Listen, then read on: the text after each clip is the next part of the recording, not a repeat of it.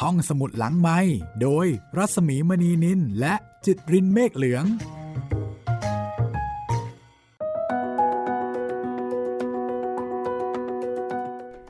สวัสดีค่ะต้อนรับคุณผู้ฟังเข้าสู่ห้องสมุดหลังไมค์รามาอีกครั้งแล้วนะคะสวัสดีค่ะคุณจิตรินสวัสดีครับพี่หมีครับจองตัวหรือยังคะเนี่ย อี พี สาม แล้วนะคะครับผมซื้อป๊อปคอร์นไว้ด้วยครับ อี พี สามของเหยื่อสาวแสนสวยแต่ว่าเป็น อี พี ที่แปดรวมเรื่องระทึกใจของอัลเฟรดฮิตคอกใช่ครับก็คือตอนทั้งหมดของเล่มหนังสือเล่มเนี้ยเป็นตอนที่แปดแล้วแต่ว่าของตอนเหยื่อสาวแสนสวยเนี่ยเป็นตอนที่สามครับผมค่ะคนเล่ารู้สึกสงสารแล้วก็เห็นใจดอริสมากเลยถูกหลอกแบบจัดเต็มเลยนะคะโดยเฉพาะเอ่อฮิวเบิร์ตซึ่งดูเนิร์ดเนิร์ดเนาะน่าโหดเลยอ่ะผมคิดว่าณณตอนจุดเริ่มต้นเนี่ยครับเขาคงมองถึงตัวเงินแหละครับแล้วก็มองถึงว่าฉันจะทำยังไงถึงจะได้เงินนี้มาแต่ว่าผมผมมองว่าพอเริ่มมีความสัมพันธ์กันไประยะหนึ่งแล้วเนี่ยตัวฮิวเบิร์ตเนี่ยเขามาบอกว่าเราจะเอาเงินจำนวนเนี้ยไปใช้ในชีวิตคู่ของพวกเราเนี่ยถ้าเขาทำอย่างนั้นจริงๆผมก็ว่ามันก็เข้าใจได้ในในแบบในแง่มุมของคนที่จะขโมยเงินนะครับอืมถ้าเกิดว่าคุณเป็นพี่ชายของดอริสแล้วหนุ่มให้เหตุผลว่าอย่างนี้มาบอกกับดอริสดอริสจะปรึกษากับพี่ชายเชื่อได้ไหมคะพี่พี่ชายจะมองยังไงคะถ้ามองในแง่มุมของผู้ชายนะโอ้โหผมผมเชื่อว่ามีไม่น้อยนะครับที่จะเห็นด้วยแต่ว่าไม่ใช่ผมครับผมไม่ไม่ไม่สนับสนุนเพราะว่าจุดประสงค์เริ่มแรกที่เขาเข้าหาน้องสาวเราเนี่ยมันไม่บริสุทธิ์ใจแล้วในอนาคตอาจจะโอ้ยเฮ้ยมันได้รอบนึงแล้วอาจจะไปทำอย่างนี้อ่าอาจจะใช้กลอุบายนี้หรือว่าอาจจะใช้การหลอกในลักษณะนี้ในแง่มุมอื่นอีกก็ได้เพราะฉะนั้นถ้าในแง่มุมของผู้ชายคุณจิตรินมองในมุมมองของฮิวเบิร์ตว่าเขาอาจจะมีดีก็ได้คิดถึงแต่เรื่องเงินเป็นปัญหาเฉพาะหน้าแต่อาจจะมีความรักจริงๆกับดอริสคือเป็นไปได้คุณจิตรินเป็นคนดีแต่ครับผมมองในมุมของพี่ชายแม้ว่าจะเป็นผู้ชายด้วยกันคนเป็นพี่ชายก็จะเป็นห่วงน้องสาวและไม่สามารถที่จะเข้าใจความต้องการของผู้ชายทุกคนเหมือนเราเรารู้อยู่แล้วว่าจุดประสงค์เริ่มต้นของฮิวเบิร์ตเนี่ยมันเริ่มเพราะว่าอยากได้เงินอ่าแต่คุณจิตรินก็ยังมองในแง่ดีสัก สิบเปอร์เซ็นต์ เออเอานะอาจจะดีก็ได้อาจจะคิดได้พลิกล็อกตอนท้ายก็ได้ครับไม่รู้ผมเดาเอาแต่พลิกล็อกนี่ไม่รู้เหมือนกันนะคะว่าอะไรคือสิ่งที่พลิกล็อกอะไรคือสิ่งที่เป็นเหมือนกับความคิดในด้านบวกหรือว่าความดีของฮิวเบิร์ตเองนะคะหรือบุคคลอื่นอย่างเช่น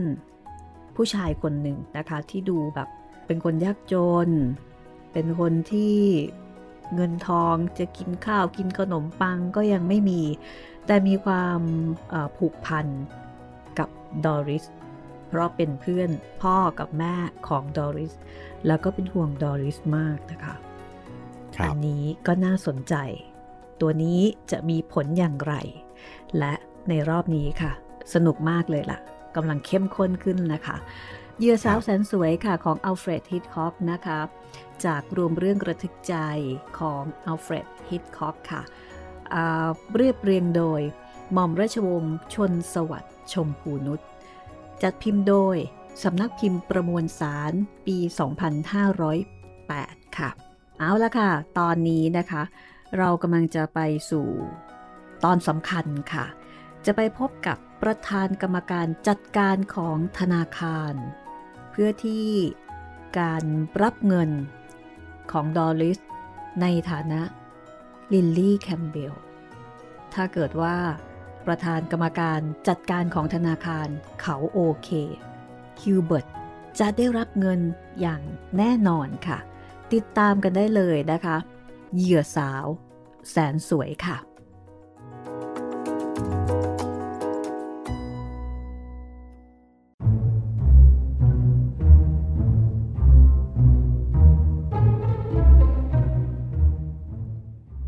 เมื่อประธานกรรมการจัดการ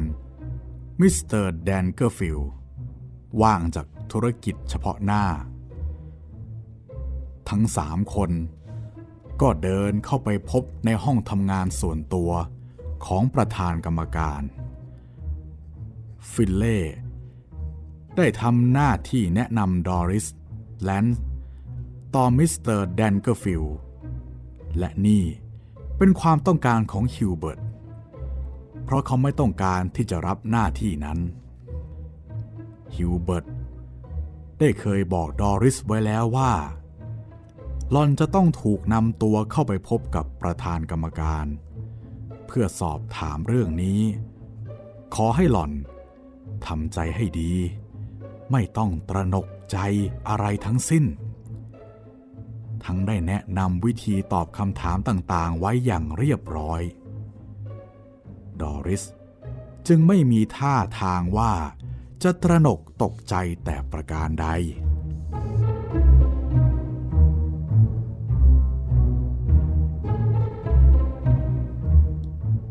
ทั้งหมดนั่งลงบนเก้าอี้เบื้องหน้าโต๊ะทำงานตัวใหญ่ของแดนเกอร์ฟิลด์ดอริสเป็นคนเล่าเรื่องทั้งหมดให้แดนเกอร์ฟิลด์ฟังเช่นเดียวกับที่หล่อนได้เล่าให้ฮิวเบิร์ตและฟิลเล่ฟังมาแล้วทั้งฟิลเล่และแดนเกอร์ฟิลด์ได้ผลัดกันซักถามหล่อนอย่างละเอียดหล่อนไม่ได้ตอบคำถามอย่างลุกลี้ลุกลนหรือว่ารวดเร็วเกินไป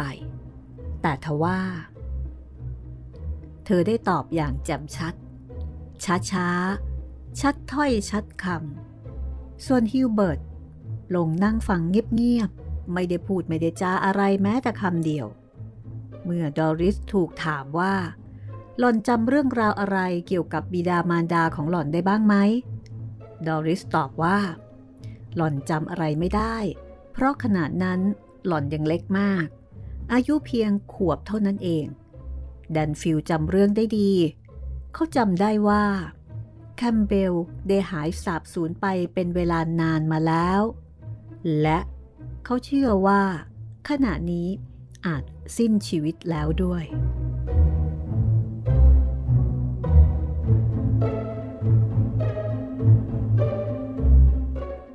ทั้งมิสเตอร์แดนเกอร์ฟิลด์และฟินเล่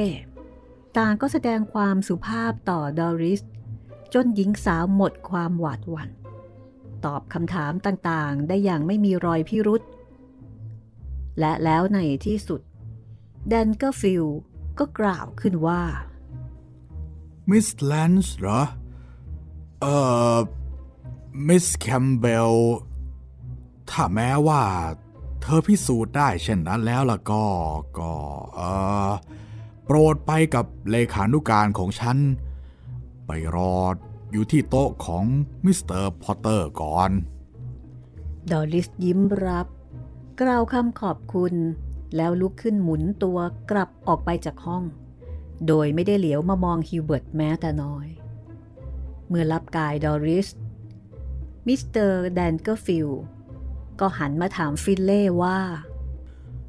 คุณมีความคิดยังไงบ้างในเรื่องนี้ฟิลเล่หันไปทางฮิวเบิร์ตก่อนจะตอบว่าผมอยากฟังความคิดของพอตเตอร์ก่อนว่าจะมีความเห็นอย่างไรบ้าง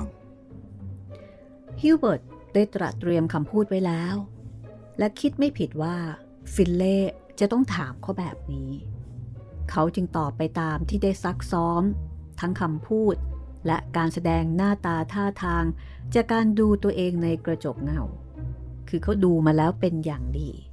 ฮิวเบิร์ตก็เลยตอบไปว่าผมคิดว่าผู้หญิงคนนี้ยังมีข้อประกอบการพิสูจน์ว่าเธอเป็นลิลลี่แคมเบลไม่พอครับเอ่อโดยเฉพาะฮิวเบิร์ตชี้ไปยังเอกสารต่างๆที่กองอยู่เบื้องหน้าเราจะมีทางรู้ได้อย่างไรว่า เธอไปเอาเอกสารหลักฐานเหล่านั้นมาจากไหนได้อย่างไรแล้วเราจะมั่นใจได้อย่างไรว่าเอกสารเหล่านั้นมันไม่ใช่ของปลอมครับในขณะที่ฮิวเบิร์ตตอบแล้วก็ชี้ให้เห็นสิ่งที่อาจจะเรียกได้ว่าเป็นพิรุธเดดเกอร์ฟิลฟังแล้วก็พยักหน้าแล้วก็บอกว่าอืมถูกละมันจะต้องมีการตรวจสอบแล้วก็สืบสวนสอบสวนกันอย่างละเอียดต่อไปในขณะที่ฟินเล่หยิบสมุดบัญชีเงินฝากใบทะเบียนเกิดของลิลลี่แคมเบลคือหยิบขึ้นชูแล้วก็หันมาถามฮิวเบิร์ตว่าคุณหมายถึงว่าเอ่อหมายถึงว่าคุณคิดหรือว่าเอกสารเนี่ยมันเป็นของปลอมแปลงผมไม่ได้คิดอะไรอย่างนั้นไม่ได้คิดว่าอันไหนจะปลอมหากแต่ผมคิดว่ามันอาจจะปลอมแปลงก็ได้หรือไม่ปลอมแปลงก็ได้เท่าๆกันเราจะรู้ได้อย่างไรล่ะว่าผู้หญิงคนนี้ไปพบเอกสารเหล่านี้ได้อย่างไรแล้วเธอไปมัวอยู่เสียที่ไหนในเมื่อเราได้ลงแจ้งความอยู่ตลอดมาในขณะที่ฟังแดนเกอร์ฟิลด์ก็เตือนขึ้นว่าเอ๊ะอย่าลืมสิว่าหล่อนได้บอกแล้วนะว่าหล่อนไม่เคยเห็นแจ้งความเกี่ยวกับเรื่องนี้มาก่อนเลยไม่ได้ตรวจดูรายชื่อของหล่อนด้วยแล้วก็ข้อสำคัญนะหล่อนเนี่ยเพิ่งพบใบทะเบียนเกิดพร้อมด้วยชื่อจริงของหล่อนรวมทั้งสมุดบัญชีเงินฝากเมื่อไม่กี่วันมานี้เองฮิวเบิร์ตก็ยังคงทำท่าแย้งต่อไปด้วยน้ำเสียงแสดงความไม่เห็นด้วยอ่ะแต่ดูมันมีแต่เรื่องบังเอิญเสียทั้งสิ้นเลยนะครับแต่ว่าแล้วขณะที่ผมได้ออกตระเวนติดตามหาตัวคนในบัญชีเหล่านี้รวมทั้งการติดตามหาทายาทของจอร์จแคมเบลด้วยตัวผมเองเนี่ยแล้วฉะไหนผมจึงไม่ได้พบกับหลอนล่ะผู้หญิงคนนี้ไปอยู่เสียที่ไหนกันฟินเล่กล่าวเหมือนกับจะแก้แทนดอริสว่ามันอาจจะเป็นไปได้ว่ามันอาจจะเป็นเพราะคุณหาเธอไม่พบก็ได้ฮิวเบิร์ตนึกยิ้มอยู่ในใจตอนนี้เขามั่นใจแล้วว่าขณะนี้เขาได้ฟินเล่มาเป็นฝ่ายของเขาโดยผู้ชำระบัญชีผู้ชาญฉลาดไม่อาจจะรู้ได้เลยว่าได้ตกมาเป็นเครื่องมือของเขาแล้วนั่นหมายความว่าแผนการของฮิวเบิร์ตกำลังดำเนินไปด้วยดียิ่งฮิวเบิร์ตยังคงแสดงท่าทีไม่เห็นด้วยต่อไปโดยกล่าวว่าผมคิดว่าหล่อนควรจะมีหลักฐานมายืนยันให้มากกว่านี้อีกสักหน่อยนะครับเพื่อแสดงว่าหล่อนเนี่ยไม่ใช่คนอื่นที่มารับสมอ้างเป็นตัวลิลลี่แคมเบลแดนเกอร์ฟิลด์ฟังแล้วก็คิดอยู่ชั่วครู่ก่อนจะหันมาสั่งฮิวเบิร์ตอืมดีละถ้างั้นนะคุณนั่นแหละเป็นคนที่จะต้องติดตามสืบสวนหาความจริงเกี่ยวกับเรื่องนี้ถ้าได้ความคืบหน้าอย่างไรก็รีบส่งรายงานให้ฉันรู้โดยด่วนนะฮิวเบิร์ตรับคำจากนั้นคนทั้งสองก็ออกไปจากห้องประธานกรรมการจัดการธนาคารฮิวเบิร์ตรวบรวมเอกสารหลักฐานทั้งหมดติดมือออกไปด้วยเมื่อคนทั้งสองออกไปจากห้องประธานกรรมการจัดการแล้วฟินเล่ได้เหลือบมองฮิวเบิร์ตแล้วกล่าวว่าอย่าลืมนะว่าเราไม่ต้องการให้มีอะไรผิดพลาดเกี่ยวกับเรื่องนี้เกิดขึ้นแม้แต่นิดเดียวคุณคงรู้ดีนะว่าอะไรจะเกิดขึ้นถ้าแม้หากว่าเราเนี่ยจะได้จ่ายเงินรายนี้ให้กับผู้ที่ไม่ควรมีสิทธิ์จะได้รับและเมื่อเราจ่ายผิดไปและเราไม่อาจจะเรียกเงินคืนได้แล้วมันจะเป็นการสูญเสียอย่างใหญ่หลวงของเราแต่โดยความเห็นส่วนตัวของฉันแล้วนะฉันออกจะเชื่อถือคุณสุภาพสตรีคนนั้น แม้ว่าคุณเนี่ยจะไม่ยอมเห็นด้วยก็ตามแต่คุณก็ควรกระทำด้วยใจเป็นธรรมอย่ามองเธอไปในแง่ร้ายนะขอให้ทำด้วยความเชื่อมั่นจริงๆจงใช้เวลาให้นานเท่าที่คุณต้องการเพื่อจะให้ได้ความจริงในเรื่องนี้ไม่ต้องรีบร้อนในการพิสูจน์ความจริงว่าเธอคือลิลลี่แคมเบลจริงหรือไม่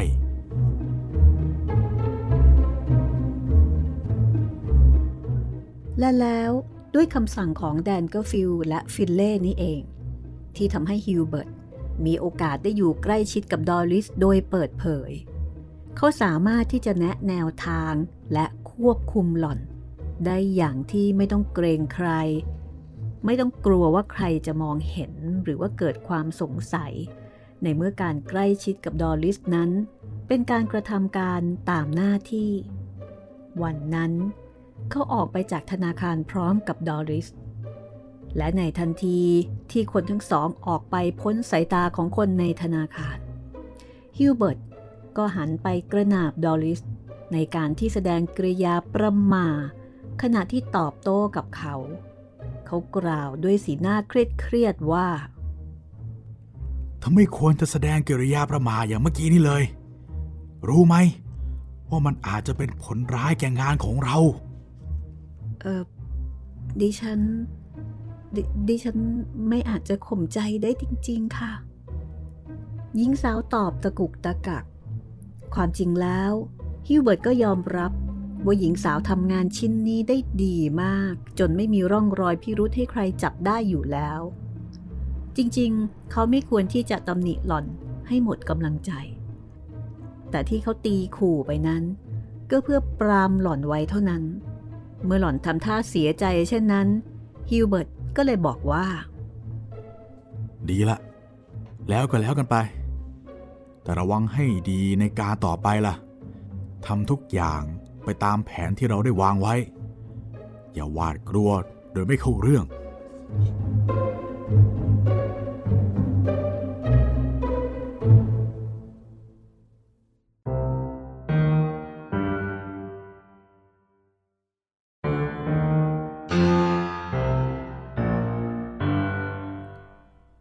วันนั้นเป็นครั้งแรกที่ฮิวเบิร์ตได้ขับรถไปส่งดอริสและได้เข้าไปจนถึงห้องพักของหล่อนเมื่อไปถึงห้องพักของดอริสเขาได้มีโอกาสพบกับเจ้าของห้องเช่าที่ดอริสเช่าอยู่เขาได้ถือโอกาสอธิบายถึงธุรกิจที่เขาต้องมาติดต่อกับดอริสเขาได้ขอร้องให้เจ้าของห้องเข้าไปร่วมสนทนาอยู่ด้วยเพื่อประจักษ์พยานว่าดอริสได้เล่าอะไรให้เขาฟังและได้นำหลักฐานอะไรมาให้เขาดูบ้างทางส่วนเจ้าของห้องก็แสดงความตื่นเต้นดีใจเป็นอย่างมากที่ได้ทราบว่าดอริสซึ่งเป็นเด็กสาวจนๆตอนนี้ได้กลับกลายเป็นลิลลี่แคมเบลทายาทมรดกมหาศาลของจอร์จแคมเบลหล่อนเข้าไปยืนอยู่เคียงข้างดอริสตลอดเวลาที่ดอริสสนทนาและนำเอาหลักฐานเอกสารต่างๆที่ได้จัดเตรียมไว้ก่อนแล้วออกมาให้ฮิวเบิร์ตอย่างเช่นให้ดูหีบเสื้อผ้าเก่าแก่อันเป็นของบิดามารดาเลี้ยงของหล่อนภาพถ่ายของครอบครัวของแคมเบลที่ซุกซ่อนอยู่หลังกรอบภาพวิวที่สวยงามดอริสได้บอกว่าหลังกรอบรูปนั่นเองที่หล่อนได้ไปพบใบทะเบียนเกิดของหล่อนรวมทั้งหลักฐานเอกสารต่างๆอีกหลายชิ้นที่เป็นเครื่องกระตุ้นเตือนให้หล่อนคิดไปยื่นคำร้องขอรับเงินในบัญชีค้างของจอร์จแคมเบลในฐานะที่หล่อนเป็นทายาทที่ถูกต้องตามกฎหมายหลังจากได้ทำเป็นสอบถามและตรวจหลักฐานต่างๆอยู่ครู่ใหญ่ฮิวเบิร์ตก็บอกกับหญิงสาวว่าเอาละคราวนี้เธอจะต้องพาฉันไปที่ร้านขายขนมปังที่เธอทำงานอยู่อีกครั้งเราต้องการสอบถามอะไรบางอย่างที่นั่นดอริสรับคำจากนั้นคนทั้งสองก็ออกจากที่พักฮิวเบิร์ตขับรถพาหล่อนไปยังร้านขายขนมปัง ตามแผนการอันแยบยลของเขานับเป็นการไปยังร้านขายขนมปังอย่างเปิดเผยเป็นครั้งแรกของฮิวเบิร์ตเมื่อไปถึงร้านค้าขนมปังพร้อมกับดอริสนั้นฮิวเบิร์ตได้เข้าไปพบปะพูดจากับใครต่อใครหลายคนแต่ทุกคนไม่มีท่าทางว่าจะจำเขาได้เลยทั้งนี้ทำให้ฮิวเบิร์ตโล่งใจไปถนัดพวกคนงานในร้านนั้นเกือบจะทุกคนที่คุ้นเคยกับดอริสทุกคนพากันตื่นเต้นดีใจเมื่อได้ทราบว่าดอริสเด็กสาวจนๆได้กลายเป็นลิลลี่แคมเบลทายาทผู้มั่งคั่งของจอร์จแคมเบลแม้ว่าดอริสจะได้บอกกับคนเหล่านั้นว่าหล่อนจะยังคงทำงานอยู่ที่นั่นต่อไปแต่ทุกคนก็ยังไม่ค่อยอยากจะเชื่อและต่างแสดงความอาลัยเสียดายหล่อนแต่อย่างไรก็ตามทั้งดอริสและฮิวเบิร์ตไม่ได้ปริปากถึงเรื่องการมั่นระหว่างเขาและหล่อนเลย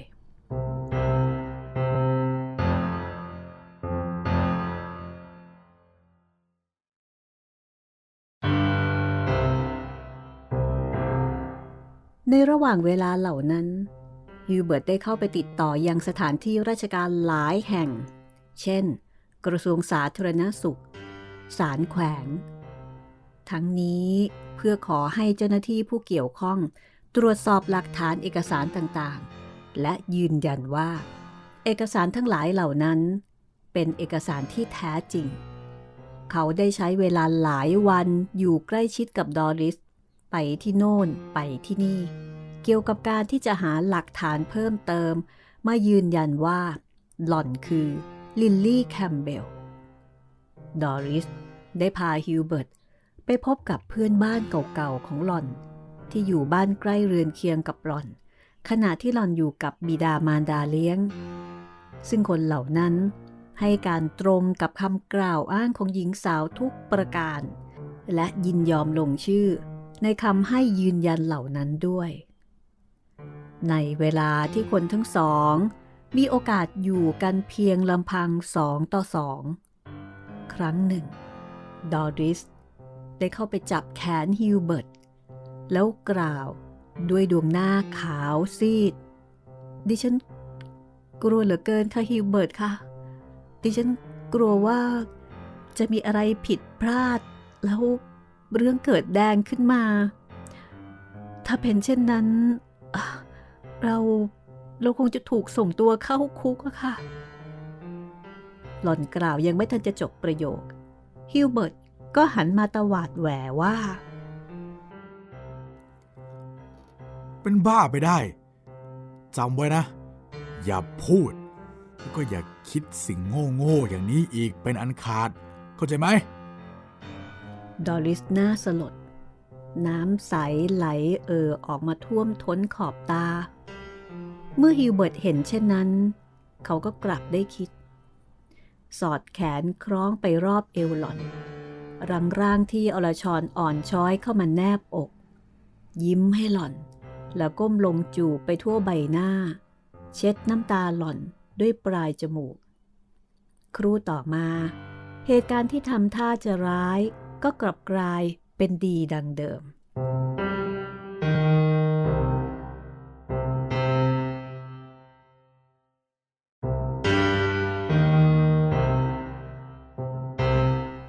จากนั้น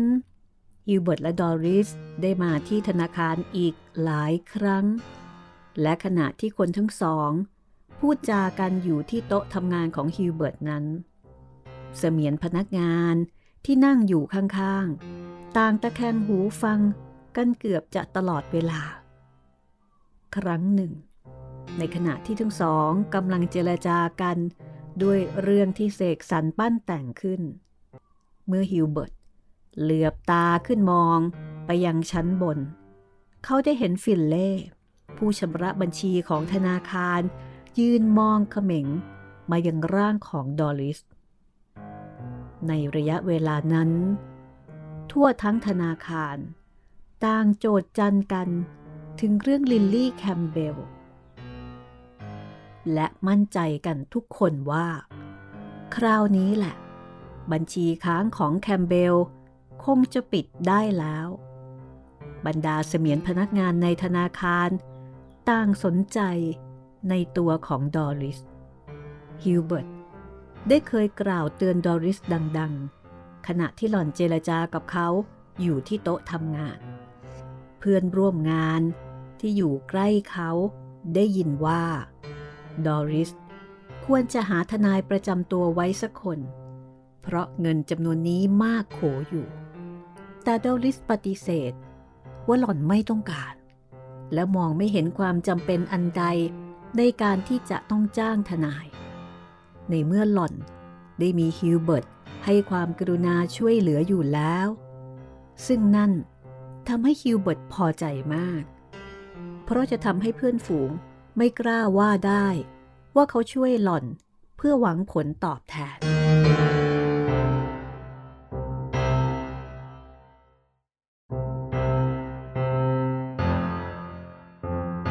เมื่อผ่านไปอีกชั่วระยะเวลาหนึ่งฮิวเบิร์ตก็เข้าพบมิสเตอร์แดนเกอร์ฟิลด์และฟินเล่เขาได้มอบหลักฐานเอกสารต่างๆที่มาเพิ่มเติมได้หลายชิ้นให้แก่คนทั้งสองซึ่งเมื่อดูตามหลักฐานเหล่านั้นแล้วก็น่าจะพอใจยอมเชื่อได้ว่าดอริสคือลิลลี่แคมเบลตัวจริงแต่ฮิวเบิร์ตกลับแสดงความไม่เชื่อถือเขากล่าวว่าหลักฐานเหล่านั้นยังไม่เพียงพอที่จะเชื่อและไม่พอที่จะจ่ายเงินจำนวนมากให้แก่ดอริสหรือลิลลี่แคมเบลในที่สุดฟินเล่ก็ชักจะรำคาญในการโยกโย้ของฮิวเบิร์ตเขาถามฮิวเบิร์ตว่านี่ถ้าแค่นี้ยังไม่พอใจแล้วคุณต้องการจะเอาอะไรอีกล่ะฮิวเบิร์ตฮะจัดการต่อไปสิหาทางให้ถูกต้องกฎหมายที่สุดไปติดต่อกับศาลและเจ้าหน้าที่ที่เกี่ยวข้องต่างๆให้ยืนยันมาเลยว่าผู้หญิงคนนั้นน่ะเป็นลิลลี่แคมเบลงั้นเหรอน้ำเสียงของฟิลเล่นั้นฮิวเบิร์ตฟังได้ชัดทีเดียวว่าเป็นการเย้ยหยันถากถางเขาอย่างออกหน้าแต่แทนที่จะโกรธฮิวเบิร์ตกลับพอใจเขาเริ่มงานต่อไปตามที่ฟินเล่แนะนำแบบเย้ยหยันมาเขาไปติดต่อกับศาลอีกครั้งขอให้จัดการออกหมายประกาศคำร้องขอของดอริสและให้ประกาศแก่สาธารณชนว่าถ้าใครจะร้องคัดค้านก็ให้ยื่นคำร้องมารายงานภายในเวลาที่กำหนดถ้าผลไปแล้วก็จะจ่ายเงินแก่ลิลลี่แคมเบลฮิวเบิร์ตกล้าทำเพราะเขามั่นใจว่าไม่มีใครจะคัดค้านคำร้องรายนี้เพราะเขาออกตระเวนสืบด้วยตนเองจนทั่วเมืองแล้วทุกคนก็เห็นอกเห็นใจหญิงสาวทั้งสิ้นเมื่อมีประกาศแก่สาธารณชนเช่นนั้นเรื่องราวที่ครั้งแรกดอริสคิดว่าจะไม่เอิกเกริกก็กลับกลายเป็นข่าวเกลียวกราวบรรดาผู้ซื้อข่าวหนังสือพิมพ์ในเมืองโพและแกรนโพต่างก็พากันมารุมล้อมขอสัมภาษณ์ขอถ่ายรูปดอริสเป็นการใหญ่ไปพบหล่อนทั้งที่ร้านขายขนมปังไปพบที่บ้านพักและแม้กระทั่งไปรอพบหล่อนที่ธนาคารแล้วนำเอาภาพของเธอไปลงหน้าปกเรื่องเกี่ยวกับตัวหล่อนอย่างคลึกโครมติดต่อกันเป็นเวลาหลายวันการ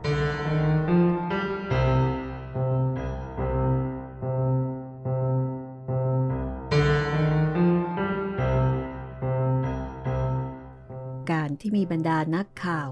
และช่างภาพหนังสือพิมพ์มาติดต่อสัมภาษณ์ถ่ายภาพและไปทำข่าวเกี่ยวกับดอริสอย่างครึกโครมนี้ทำให้ฮิวเบิร์ตหายใจไม่สะดวกไปหลายวันเหมือนกันเขาเกรงว่าเมื่อข่าวแพร่ขยายไปทางหน้าหนังสือพิมพ์แถมมีภาพดอริสลงเกลียวกราวเช่นนั้นอาจจะทำให้ลิลลี่แคมเบลตัวจริงหรือญาติของตระกูลแคมเบล ยื่นมือเข้ามาแล้วจะทำให้ความจริงทั้งหลายแหล่เปิดเผยขึ้นแต่แล้วฮิวเบิร์ตก็โล่งใจเมื่อเวลาผ่านไปอีกหลายวันก็ไม่มีใครเข้ามายุ่งเกี่ยวกับแผนการของเขาจึงทำให้ฮิวเบิร์ตมั่นใจว่าทุกอย่างจะต้องดำเนินไปด้วยดีฮิวเบิร์ตได้บอกกับดอลลิสว่าในทันทีที่เงินรายนี้ได้ถูกโอนมาเป็นของหล่อนเขาจะแต่งงานกับหล่อนเขาให้ความมั่นใจว่าการที่เขาและหล่อนจะแต่งงานกันนั้น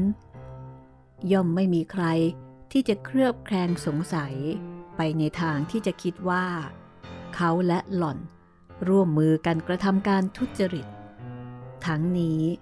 ฟิลเล่และบรรดาเจ้าหน้าที่ในธนาคารทุกคนต่างรู้ดีว่าเขาได้ให้ฮิวเบิร์ตเป็นผู้ติดต่อในทางธุรกิจเกี่ยวกับการขอรับเงินคืนรายนี้อยู่อย่างใกล้ชิดและเป็นการติดต่อโดยได้รับคำสั่ง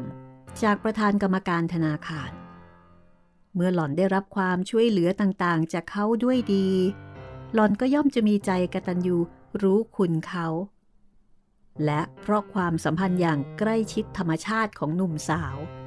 ย่อมทำให้เขาและหล่อนต่างตกอยู่ในความรักในกันและกันได้ดังนี้แล้วการแต่งงานระหว่างเขาและหล่อนจึงไม่มีอะไรที่น่าสงสัย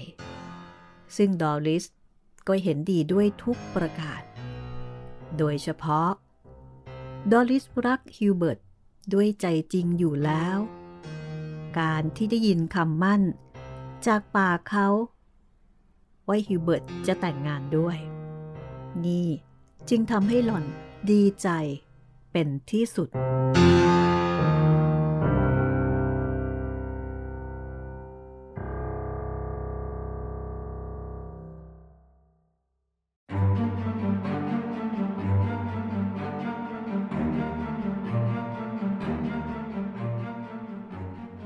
วันหนึ่งเมื่อฮิวเบิร์ตได้กลับมาถึงห้องพักของเขาเพียงก้าวแรกที่เขาเหยียบย่างเข้าไปในห้องที่ตกอยู่ในความมืดมิดนั่นเองสัญชาตญาณของการระแวงภัยก็ได้บอกกับเขาว่ามีใครคนหนึ่งดอดเข้ามาอยู่ในห้องของเขาและแน่ล่ะคนคนนั้นย่อมไม่ใช่มิตรที่มาหาเขาโดยสุจริตเขาหยุดยืนอยู่ข้างหลังเอื้อมมือไปคลำหาสวิตช์ไฟเมื่อพบเขากดดังแชะแสงไฟจากนีออนกลมที่ติดอยู่กลางเพดานห้องสาดกระจายไปทั่วห้องเบื้องหน้าของเขาซัตตี้มนุษย์ร่างอัปลักษณ์นั่งเอกเนกอยู่บนเก้าอี้เท้าแขนซัตตี้จ้องมองมายังเขาด้วยดวงตาที่บ่งบอกถึงความเป็นศัตรูอย่างโจกแจ้งฮิวเบิร์ตถึงกับกลืนน้ำลายแข็งใจถามออกไปว่าแกแกเข้ามาทำอะไรอยู่ที่นี่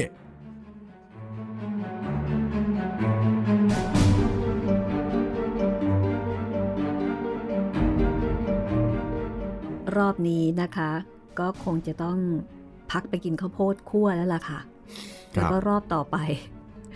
มาติดตามฟังกันต่อนะคะโอ้สตี้มาแล้วค่ะเห็นไหมคะตอนที่เราคุยกันตอนเปิดเรื่องเนี่ยก็เป็นอย่างนั้นจริงๆว่านี่ไงสตี้เขามาแล้วตามอะไรนะตามที่เขาพูดเอาไว้ตั้งแต่ตอนแรกคุณจิตรินจำได้ใช่ไหมคะจำได้ครับเขาจะดูแลดอลิสอย่างดีดูแลท่านพ่อค่ะคือประมาณว่าอย่าทำอะไรให้อ่าอย่าทำอะไรดอลิสอย่าทำอะไรที่แบบว่าที่เป็นอันตรายแก่ดอลิสเพราะว่าเขามีภาระหน้าที่ที่เขาจะต้องดูแลเด็กสาวคนนี้แม้ว่าเขาจะไม่ใช่คนดีก็ตามนะคะครับและนี่สตี้มาแล้วค่ะคุณผู้ฟังค่ะฮิวเบิร์ตแบบกลืนน้ำลายดังเอื้อกเลยนะงงเลย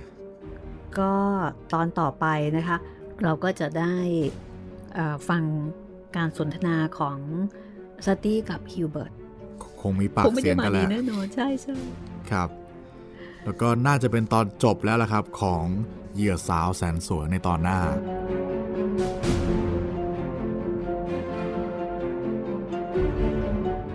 แต่ประเด็นหนึ่ง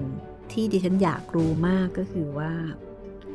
เหยื่อสาวแสนสวยคือดอริสตกลงว่าเขาจะพบชะตากรรมอย่างไรอันนี้อยากรู้มากเลยคือฟังแล้วแบบอินกับดอริสเพราะว่าดอริสเป็นคนดีเป็นคนน่ารักเป็นคนที่แบบไม่คิดร้ายกับใครอะไรอะไรก็ดีหมดนะคะแต่ว่าชะตากรรมของดอริสจะไปเจอกับอะไรนะเมื่อไปเจอกับฮิวเบิร์ตตกลงว่าเขาเขาจะรอดไหมเนี่ยฮะคุณจิตรินตามแนวของอัลเฟรดฮิตคอกเนี่ยอ่ามันมีหลายทางครับมีทางที่ผู้ร้ายลอยนวลแล้วก็สมชื่อว่าเป็นเหยื่อสาวแสนสวยจริงๆหรืออ่าตัวเหยื่อสาวเนี่ยรอดแล้วก็ตัวก่อการได้รับกรรมก็มีโอ้เดาได้หลายทางครับฮิตช์คอกนี่ตอนจบคาดเดาไม่ได้อาจจะดีไม่ดีกลายเป็นโศกนาฏกรรมบางอย่างก็เป็นไปได้ครับอัลเฟรด ฮิตช์คอกบางครั้งก็อาจจะอาจจะปราณีตัวละครที่เป็นหญิงสาวมีใช่ไหมที่แบบไม่ได้แบบว่าโอ้แบบทำให้เจอชะตากรรมที่ทำไมมันถึงโหดถึงขนาดนี้จริงๆแล้วส่วนใหญ่เนี่ยฮิตช์ค็อกเป็นคนปราณีตัวละครผู้หญิงมากนะครับแต่ว่าด้วยหลายๆเรื่องเนี่ยมันต้องมันต้องการการขับเคลื่อนด้วยการที่ทำใหหญิงสาวเสียชีวิตมันมันก็เลยดูมีเหตุเหตุอันสมควรกับบรรดาก่อคดีของบรรดาฆาตกรทั้งหลายเพราะฉะนั้นเหยื่อสาวแสนสวยคือเหยื่อสาวแสนสวยนี่มันก็ไม่ได้บอกกับเรานะคะว่าการเป็นเหยื่อไม่ได้หมายถึงว่าจะต้องตายหรือไม่ตายหรือจะเจอเจอกับอะไรใช่ไหมใช่รู้แต่ว่าเขาสวย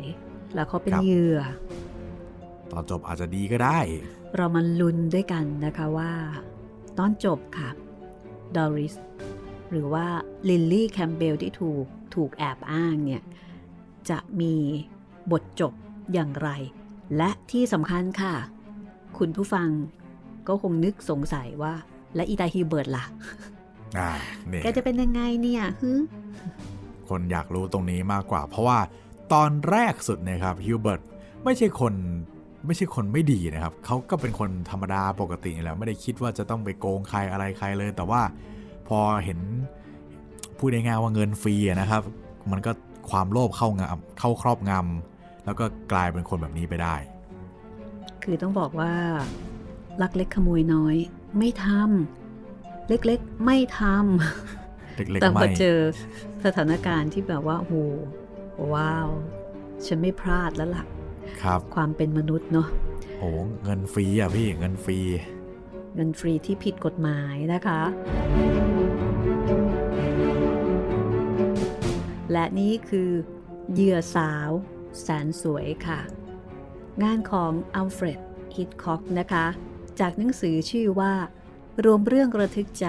ของอัลเฟรด ฮิตช์ค็อกและนี่เป็นเรื่องที่สองของหนังสือเล่มนี้ซึ่งมีอยู่ด้วยกันทั้งหมดห้าเรื่องค่ะเรียบเรียงโดยหม่อมราชวงศ์ชนสวัสดิ์ชมพูนุชนะคะต้องเอ่อขออนุญาตนะคะทางด้านของผู้เรียบเรียงนะคะหม่อมราชวงศ์ชนสวัสดิ์ชมพูนุชและสำนักพิมพ์ประมวลสารที่ตีพิมพ์มาตั้งแต่ปีสองพันห้าร้อยแปดค่ะครับผมแล้วก็สุดท้ายนะครับหากอยากจะติดต่อกับพวกเราสองคนก็ติดต่อมาได้สองช่องทางหลักๆนะครับทางแฟนเพจ Facebook ไทย พี บี เอส Podcast แล้วก็แฟนเพจของพี่หมีรัศมีมณีนินนะครับเอาละค่ะวันนี้ก็เตรียมตัวให้ดีนะคะเตรียมข้าวโพดคั่วเอ่ออะไรต่ออะไรนะที่คุณจะกินได้อย่างมีความสุขระหว่างฟังห้องสมุดหลังใหม่รามานะคะ วันนี้ลาไปก่อนค่ะสวัสดีค่ะสวัสดีครับ